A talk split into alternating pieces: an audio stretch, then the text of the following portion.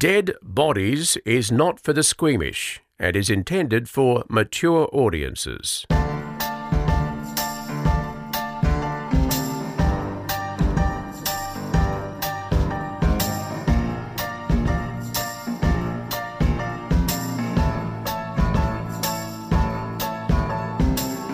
Oh, oh, this is a whole new thing that's happened. Shall you, instead of having your phone scroll, scroll, not looking, I've no eye contact for me. There's actual printing, actual Yeah. highlighting has I'm happened. a real, I'm a real professional so impressed. podcaster. You've highlighted a lot too. Yeah. When people ask me what I do, they say I say I'm a podcaster. I'm a professional podcaster. That's what I say. Yes, yes. We won't be making a living out. We make no money from this. Can we just say, make that clear? do we, We just do it for fun. that? Well, I think it makes us both pathetic, but somehow charming Yeah, I know. at the We same get zero time. money, nothing. We, do for this doing because we love it. It's true. It You're making true. it sound like we're lying, but we're not. We're getting No. nothing out of this, but we love doing it, and that's why we're here with you doing. It is our gift to you. Mm. Mm. You're welcome. Okay, so last episode we heard from Christopher Bananas. Bananos, who lives in New York, and I had mentioned to him about 9 11. yes. So, I, something we haven't really touched on is obviously thousands of people died when the Twin Towers fell. Close to 3,000. Yeah, I, think, yeah, yeah. it was. So, Have you been there? yeah. Yeah. You have? Yep. What'd you think? Oh, uh, the first time I went. I've been there several times now, but the first time I went, they only had the tribute centre, not the Hold on, I'm gonna museum, which off. is yes. Where were you when the Twin Towers fell? Uh, I was at work. I was actually reading the news on another station. Yeah, And what happened? yeah. Um, the so the the actual museum hadn't opened, only Mm. the tribute centre, which was on that sort of is it Chambers Street? It was on one of the side streets Mm. anyway, uh, Vesey Street, um, near the site of the World Trade Center buildings, and. We were just being tourists, and I went, "Oh, it's here. Here's the visitor centre. Let's go in." And went Yeah. in there, not obviously not having fun, not skipping, No. but also Not not, realising- prepared yeah, for. I'm actually probably going to cry remembering it. It hit me like a ton of bricks. Yeah. Because there was a wall of photographs, of Hmm. actual photographs that people had obviously pinned up after the towers came down, saying, Have you seen Jenny? And this, have you seen? And the. Yeah. desperation, the sadness, the number of people. There was a couple of relics. I think there was a shoe covered in dust, Yeah. but I just wasn't prepared for the gravity of it to hit Hmm. me, and it hit me like A ton of bricks. Yep. And Yeah. I sat down at that stage. There was a little seat in the middle of the room, and there were boxes of tissues there. I obviously wasn't the first person that had been affected that way. And I just cried and cried for Well, I quite a long time. in 2015 and I think similar to you not that I thought I was going for a fun day out but Mm. it was on our list of places to go Yep. and Before Century 21 over the road for a bit of bargain yes, shopping. exactly right and so we went there and similar to you as soon as I got there, I didn't want to take photos Mm. because I saw people smiling and taking photos in front of the big fountains, the water feature they have that sort of imprints the t- where the towers were. Yeah. and I felt really awkward. I felt like it was not a place to take photos Mm. and like smile in front of those because I felt like it's a you know, it's where people lost their lives, and it Yeah. just didn't feel like it was appropriate. And sure, people were doing that, and perhaps people that are listening to this podcast have done it, but I just couldn't. It really dawned on me that we were sort of at a gravesite. Yeah. So it's been 17 years. Am I right? 2001. Uh, there were 22,000 pieces of human remains found in the rubble, and there are still 10 dedicated forensic scientists who are trying to get remains back to their loved ones right now. Gosh. Isn't that incredible that there there are still people working so hard um, to return those pieces? And when I say pieces, some of them are just really tiny little bits of bone. Um, and I started thinking about this because there is a documentary about it and about how people just got nothing. They got nothing at all back. They people went to work that day Uh, the towers fell. They knew their loved ones were in there, and that was it.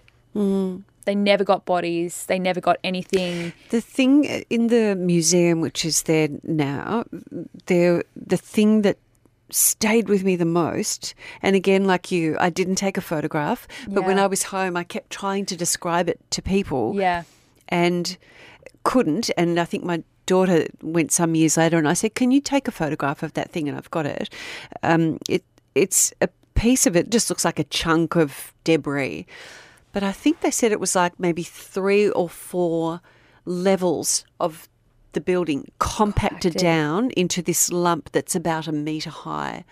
And so you, when you see that, you realise the pressure that the building and the victims were put under. There's no way they will ever. Apparently, they started pulling it apart to try and find remains, and but they just gave up because there was just no way they could determine who was there and Yeah. what was in.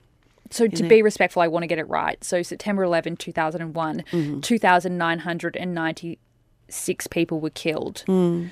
Um, obviously, including the people that did the terrible crime. So I think some people would probably not include them in that total, but Yeah, fair enough. that is the total.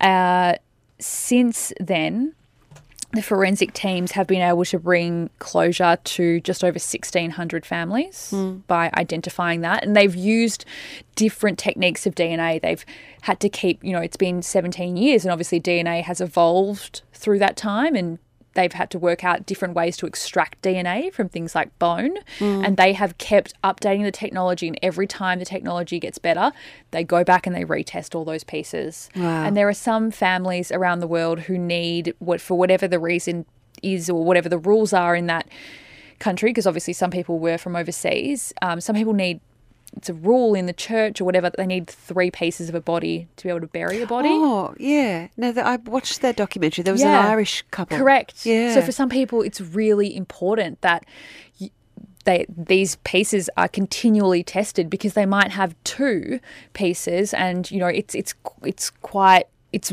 I don't I'm trying to pick my words carefully because I'm trying to be Mm. respectful it's it's quite daunting I think for some people because they just get these pieces of back in an envelope in the Yeah. mail and it says you know this is part of the femur of your loved one Hmm. you know that's all they get And you would want some sort of conclusive proof that if you thought someone who you loved was there that day, yeah if there was no evidence How ever found, I know I would think maybe, he didn't go there that day. Maybe Yeah, he went somewhere too. else. And yeah, I would too. I need something. I need to be able to see it. There are still just under seven and a half thousand remnants left. Now I know some were buried in three different. They put the rest, some of them in three different coffins, and buried them. So I'm not 100 percent sure if there are still some, but there are there are testing. I think they buried parts of some, um, but there are still people waiting to get pieces of their loved ones back in the mail. Oh, all these years 17 later. years later. incredible, isn't Mm. it? I watch every single documentary on 9-11. I just I have too. can't. Every single time I have to look at it again. Well, 3,000 people went to work that day. Yeah. Almost 3,000 people went to work and then they were gone. It just doesn't matter how many times you see it, your brain cannot accept what you were seeing No. and you can't process it. No. Yeah, it's not out of I don't know what's you know we we do this podcast we're both morbidly curious and that's that's human nature but it's it's also a thing with me with 9/11 of just trying to understand Mm. it. And every time you see a different view I think oh I've stood there I've looked uh, Yeah. down yeah And like we said in the last podcast, it's watching the watchers and those Mm. images of people standing with their hands over their mouths Oh. and then realizing the towers were going to fall and Yeah. then running. It's such powerful it's just imagery. as distressing to see the people who were standing up in Times Square, which is, as you Yeah. would know, quite a long way from the the um, side of the towers. But to see their reaction as they're watching the, the news ticker go past with the news of it, it was, um, yeah, incredible. Uh, we've had an email from Claire, deadbodiespodcast at gmail.com. She says, Hi, ladies, love the podcast. More Aussie dead bodies would be greatly appreciated. oh, Uh, she also pops in a guess here. My guess at the resting place. What a quaint expression. Chanel ain't resting anything. She's just dumping that body. The resting place of Chanel's chopped up dead partner. Oh, so she's got. Oh, she's- Claire's gone the extra mile and. She's, identified the body. killed him off. Wait, can I just intervene here? Yes. So Nicholas Yes. doesn't listen to my podcast. No, don't let him. Don't even No, tell so he him doesn't. we do it. And I said to Where him the other day because we were sort of we were bickering, and I said, "Oh, well, not that you've listened to it anyway." And he was like, "Oh, I just, you know, I'm busy." He was making up excuses. And I said, "Well, you're probably better that you don't because I talk about murdering you all the time on it." He'll never know. I think my know. Mm. husband listened to the first one and then just. I don't think he has listened No, further. my- he doesn't watch my news stories either. It's just No, whatever. I Yeah. don't think Karen listens to my No. radio show either. No. And that's fine. Um, Claire says the disused mine shaft is her guess. No one required to help, no one looking in old mines. Everyone, everyone's going down. And that's a no? No, it's a no. Okay. But everyone's doing the guess down. But for Claire, be careful what you ask for, Claire. You're asking for Aussie dead bodies. Let's have a look at one of the worst ever. Oh, I am going to tell you, I am going the the bodies in the barrels. oh, Do you know this story? do. It's actually this, or all known as the Snowtown murders. This is one that I kind of know about, but I remember when the story happened at the time. Hmm. I reached a point where I was like, I can't, uh, no, I can't even. Yeah.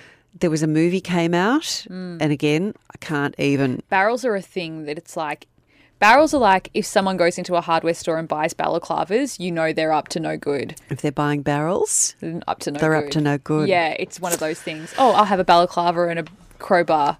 Right. I'll call the cops to follow you.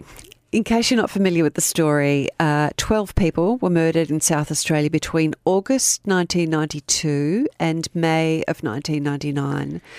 The remains of eight victims were found in barrels of acid in a disused bank building in Snowtown. Three days later, two bodies were found buried in a backyard in Salisbury North. Uh, a total of four people were arrested and charged, and they were led by a man, a monster named John Bunting. Now, he has been described as Australia's worst serial killer, and I think in terms of numbers of bodies, it beats Belanglo and can't think what else. I mean, there's Port Arthur, isn't there? But he's mm. certainly one of the worst. He was born in 1966 in Queensland. When he was a boy, his favourite pastime was burning insects in acid. Oh.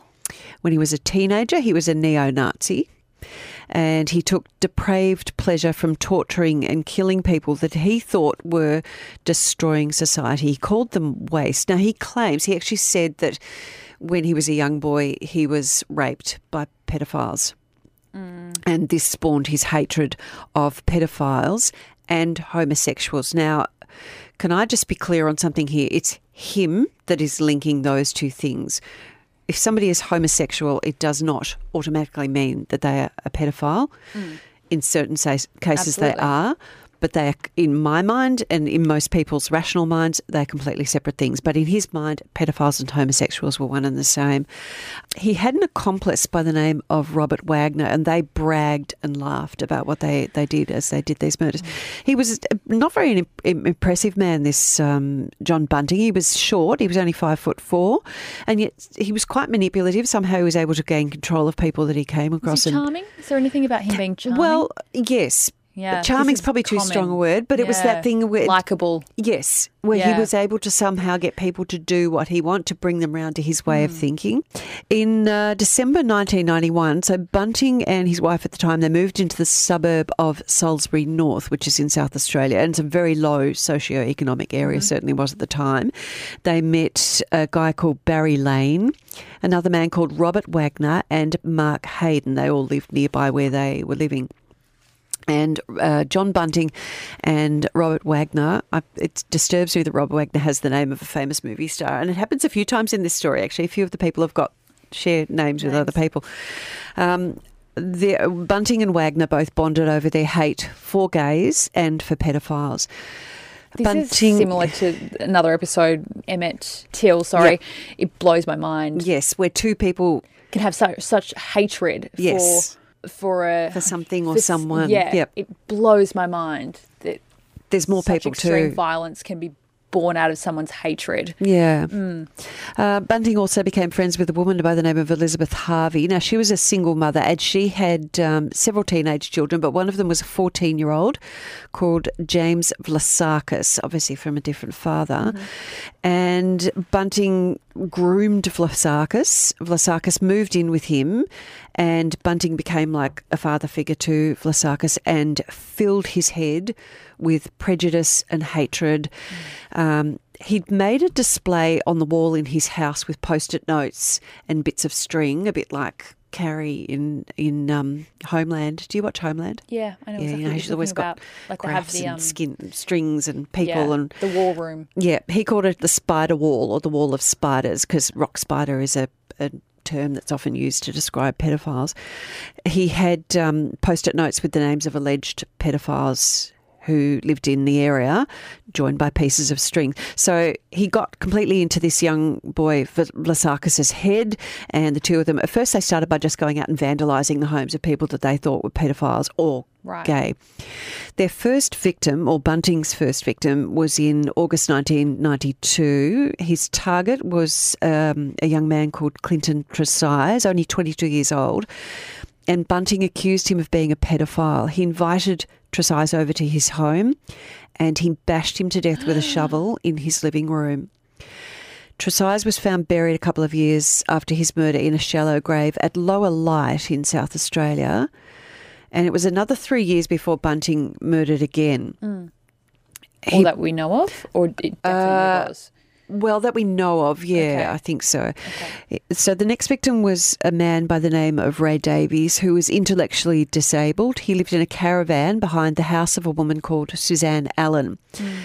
Um, and she told Bunting that this guy, Ray Davies, had made advances towards her grandson. So that just Right. made Bunting furious.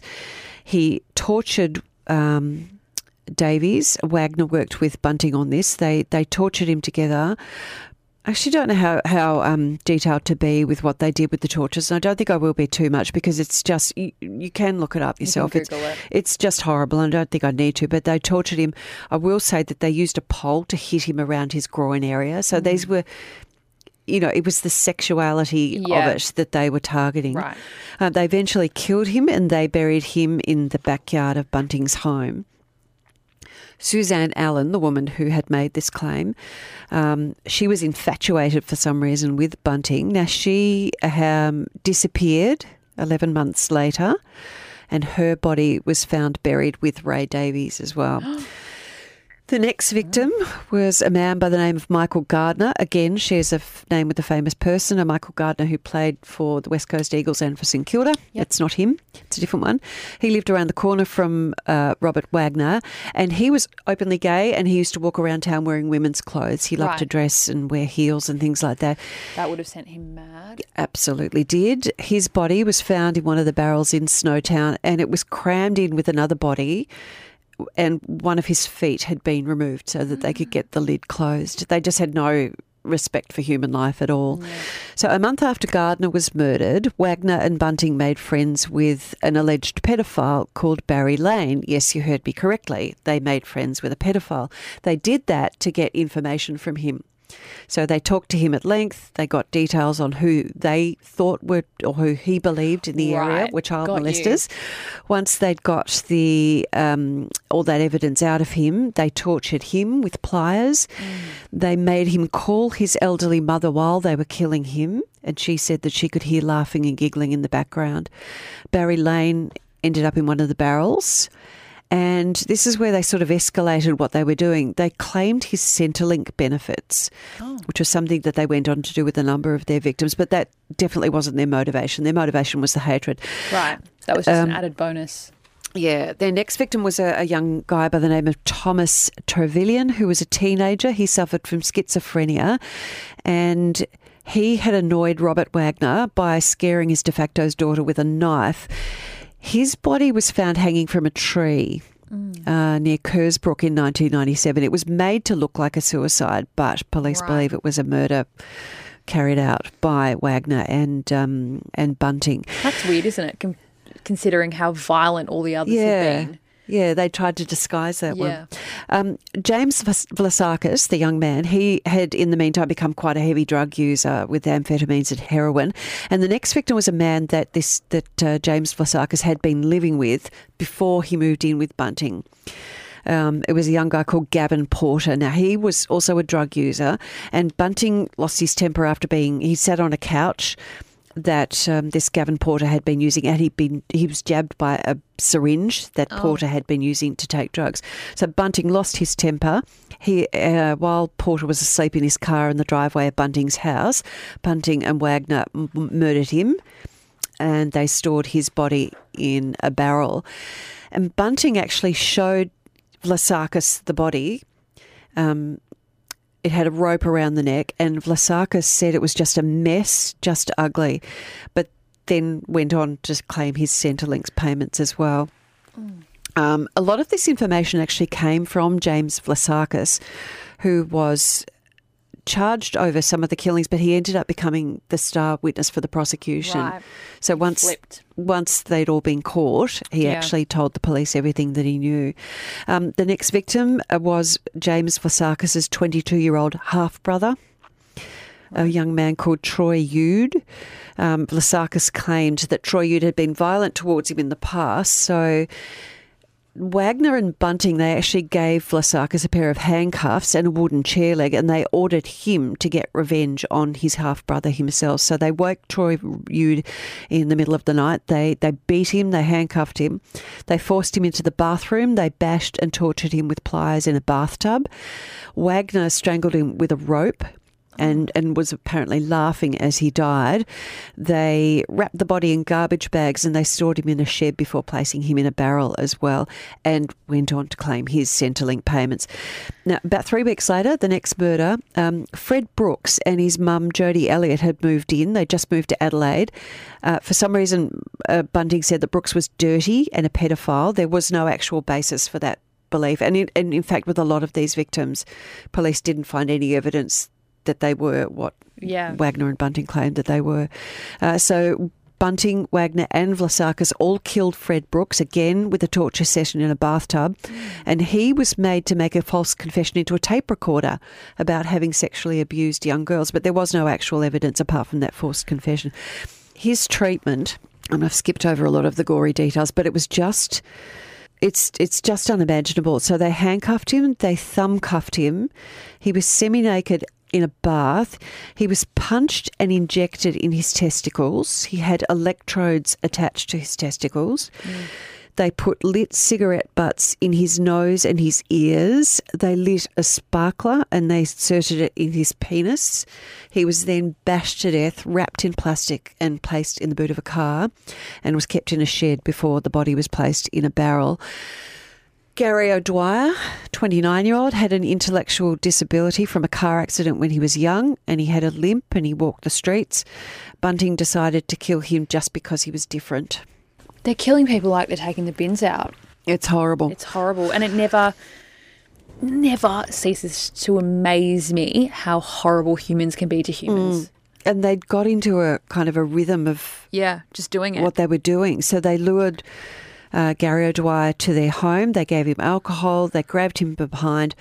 They handcuffed him. They tortured him in the kitchen, and they also tape recorded him before they put his body in a barrel. And his body had burn marks, which were they said they'd been using like an electric shock machine on him. Can I ask a quick question? Because I actually don't know. yet. Um, forgive me if you don't know the answer. What time period are we talking about? This is in the 1990s. And what's the- how- Where did we say? Yeah, between 92 and 99. Right. Okay.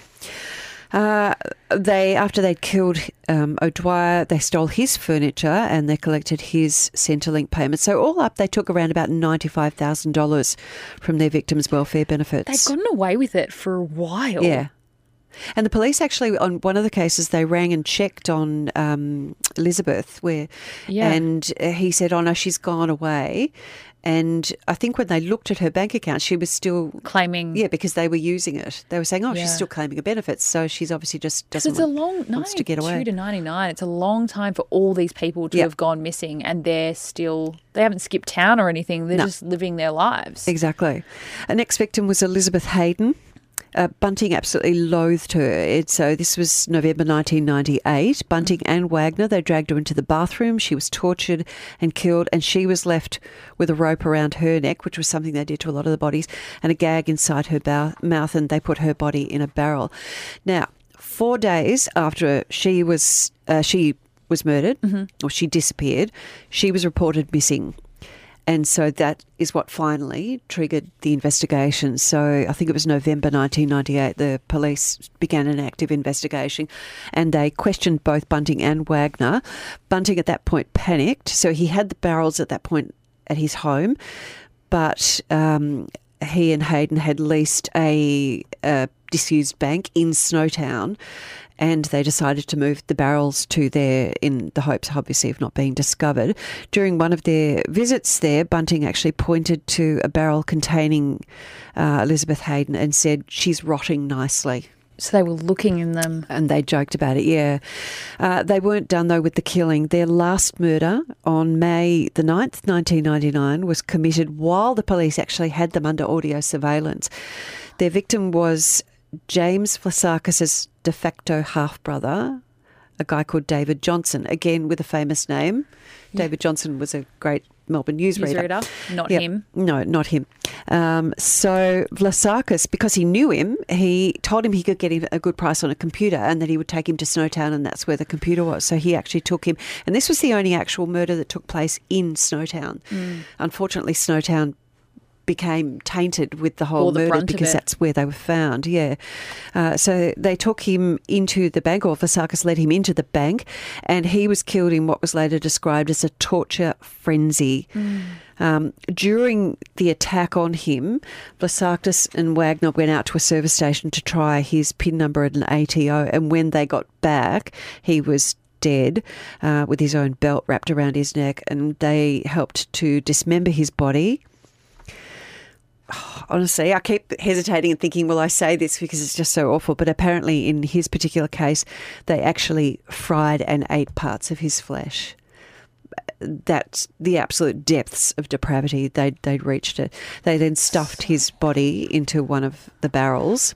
I'm actually shaking telling this. And I'm wondering, is it the really thing? And. I'm not a psychologist, and I don't even attempt to say that I know anything about psychology, but I'm wondering if it's that pack mentality as well, Hmm. like they're being coached on by each other. I don't know if that's a thing, but definitely is to it? become a thing. But look, I think Bunting definitely was. He was had some power over them, Yeah. whatever that was. Yeah. But he and Wagner together, yeah, it was. I'm not saying that it's easier to eat human flesh because you've got someone alongside you that's doing No. it, but when you're that if they're up, laughing, if they're, Yeah. if it's They're somehow, I hate it- when people say murder spree because to me, a spree is something. It's a shopping spree. Yeah. it shouldn't. be That's a joyful word, and it shouldn't be part of it. Uh, so it was 11 days after that killing that detectives found the bodies in the barrels. They found handcuffs and knives and gloves and other items that had been used in the murders.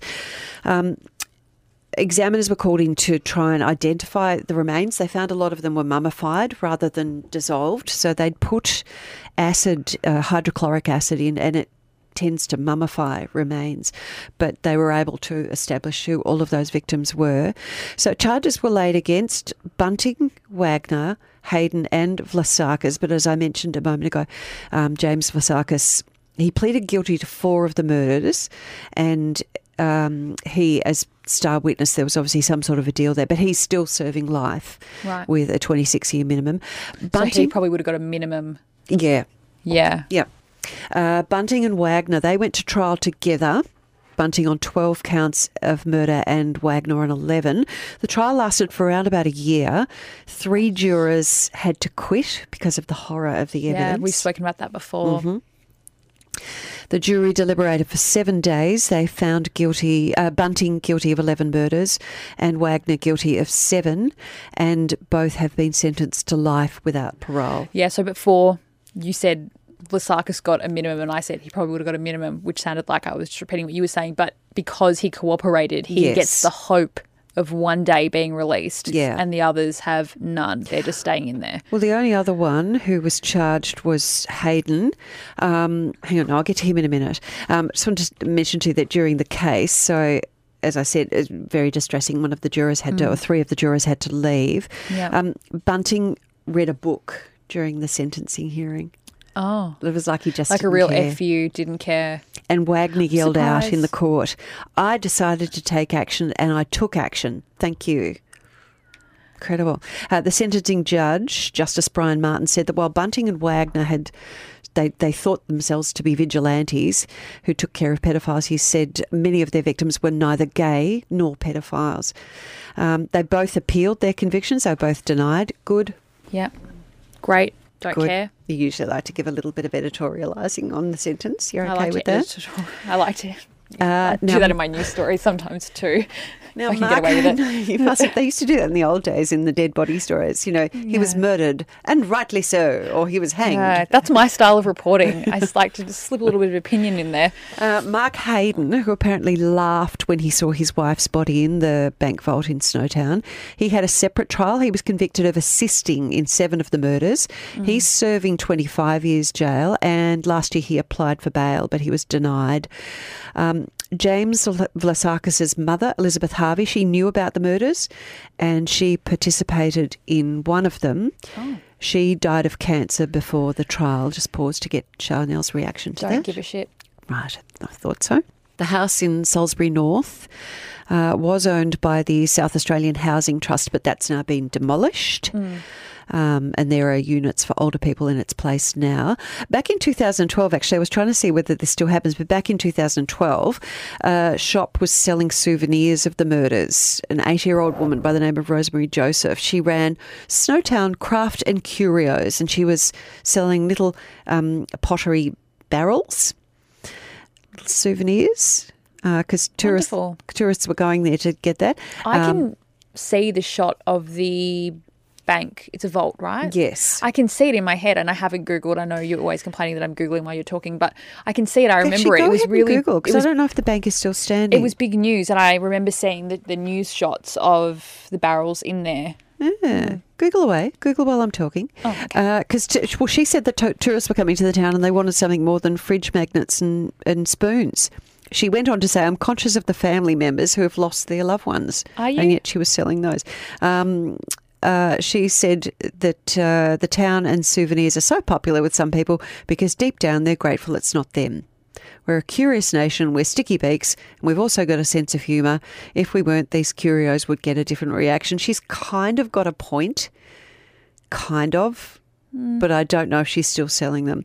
Um, she was also selling fridge magnets with the words, Snowtown SA, you'll have a barrel of laughs. There is one, I won't say who it is because it's controversial. And I know I always say I don't give a shit about murderers and all that sort of stuff, and we shouldn't. But there is one murderer that I do feel bad for, but I, I won't.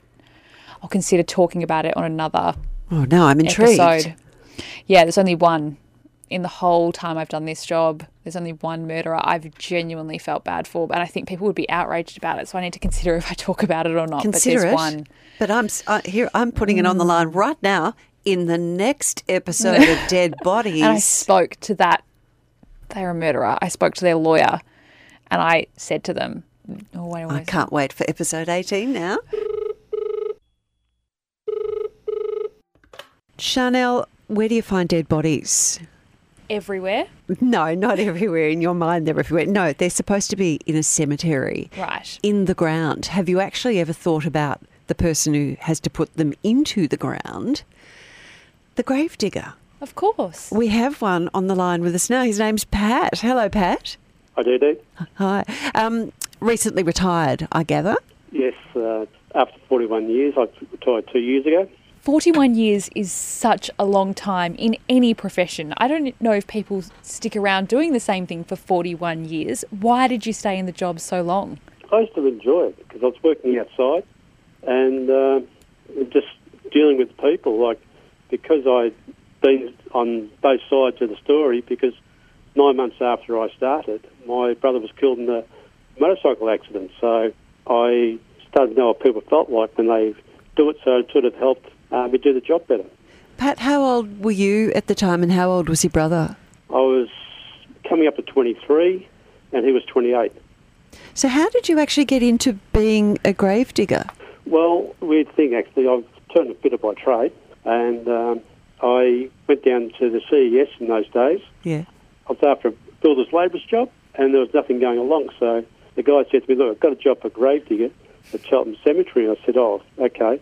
well, uh, that'll do for the time being. But yeah, end up staying there that long. How has the job changed over the years from when you started? Were you sort of in there with shovels, and is that how it still is today?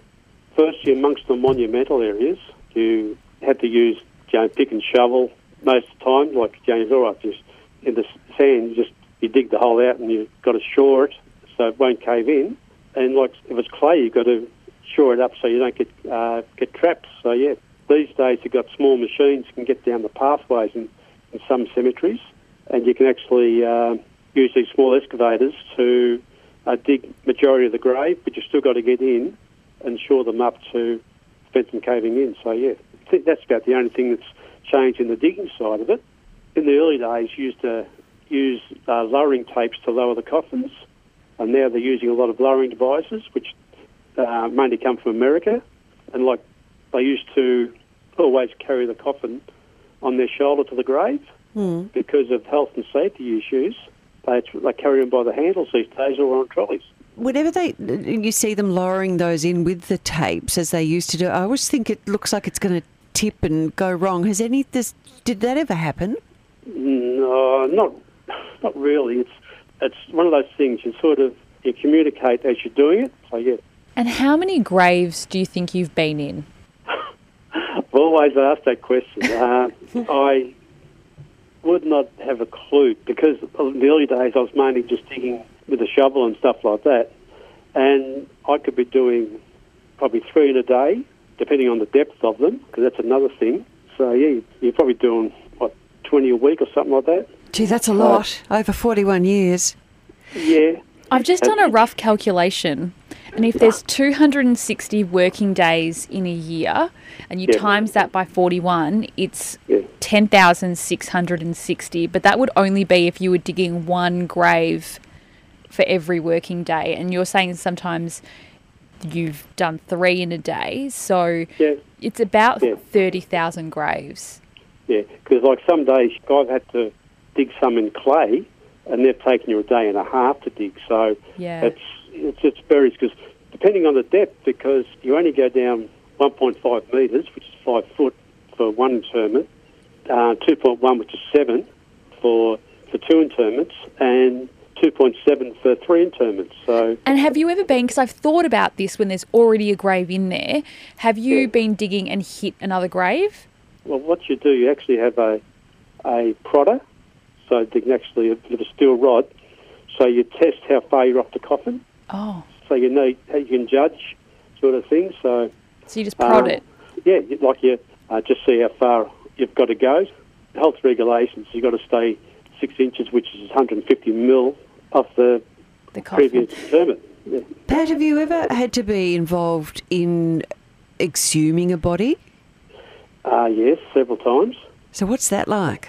Well, it, with me, it goes against the grain, but a lot of times it's because of, you know, like some people want to take a relative back overseas, or it could be a uh, something to do with a coroner's court or something like that. But uh, I just find it distressing, actually, sometimes. You know, let a person rest, sort of thing, the resting place. Yeah. So, yeah.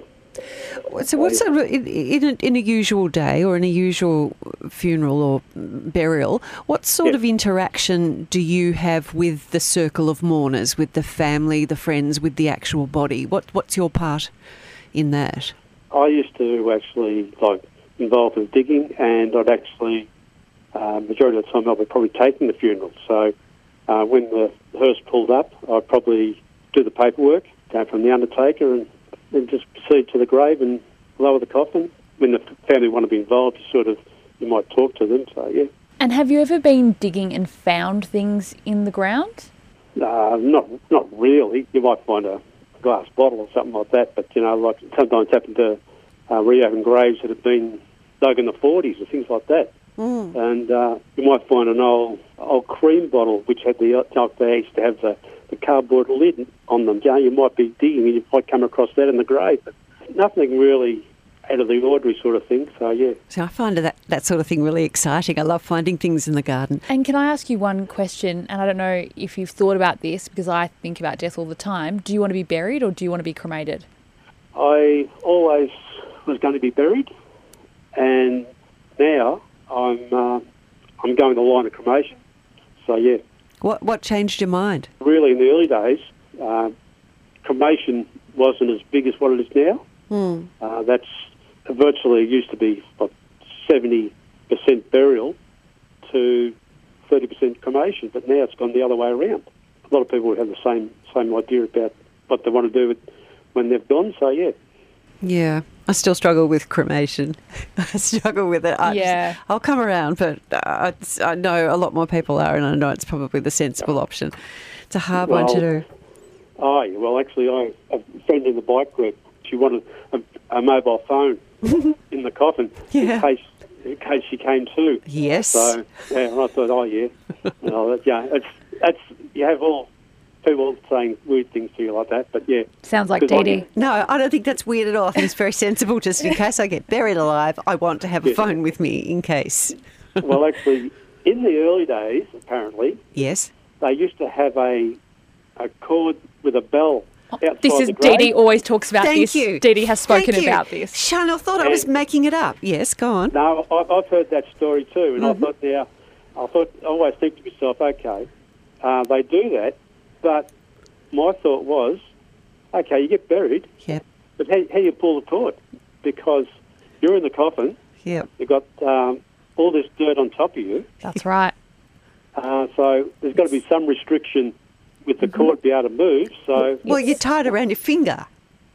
no, no, no, there'd be, there'd be drag on the soil, on the soil Oh. holding it. So, so, Yeah, see? yeah. The grave digger with 40 years experience Yeah, is well- telling you it's silly. I'm getting a full intercom wired up, so I'm ready to contact whoever, whenever, hot wired to somewhere, just in case. Yeah. Yeah. Well, look, it's been absolutely fascinating talking to you. Thank you so much. And uh, recently retired, I gather. What are the hazards of the job? How's your back after all these years? Um, back's not too bad. Uh, knees and hips, that's about it for me. And do you have nightmares about like ghosts coming up from grave sites and getting you? No, it's one of those things. I used to say, it's not the dead ones you've got to worry about, it's the live ones. That's right. And also, too, I always just say to people, I put more people down than put me down. So, Yes, uh, true. And you've had one foot in the grave thir- over 30,000 times and you're still here. yeah. Good yeah. on you. Fascinating chat. Thank you so much for joining us. No worries. Dead Bodies is created by Dee Dunleavy and Chanel Vella and produced by Kirsten Lim Howe. Contact us at deadbodiespodcast at gmail.com.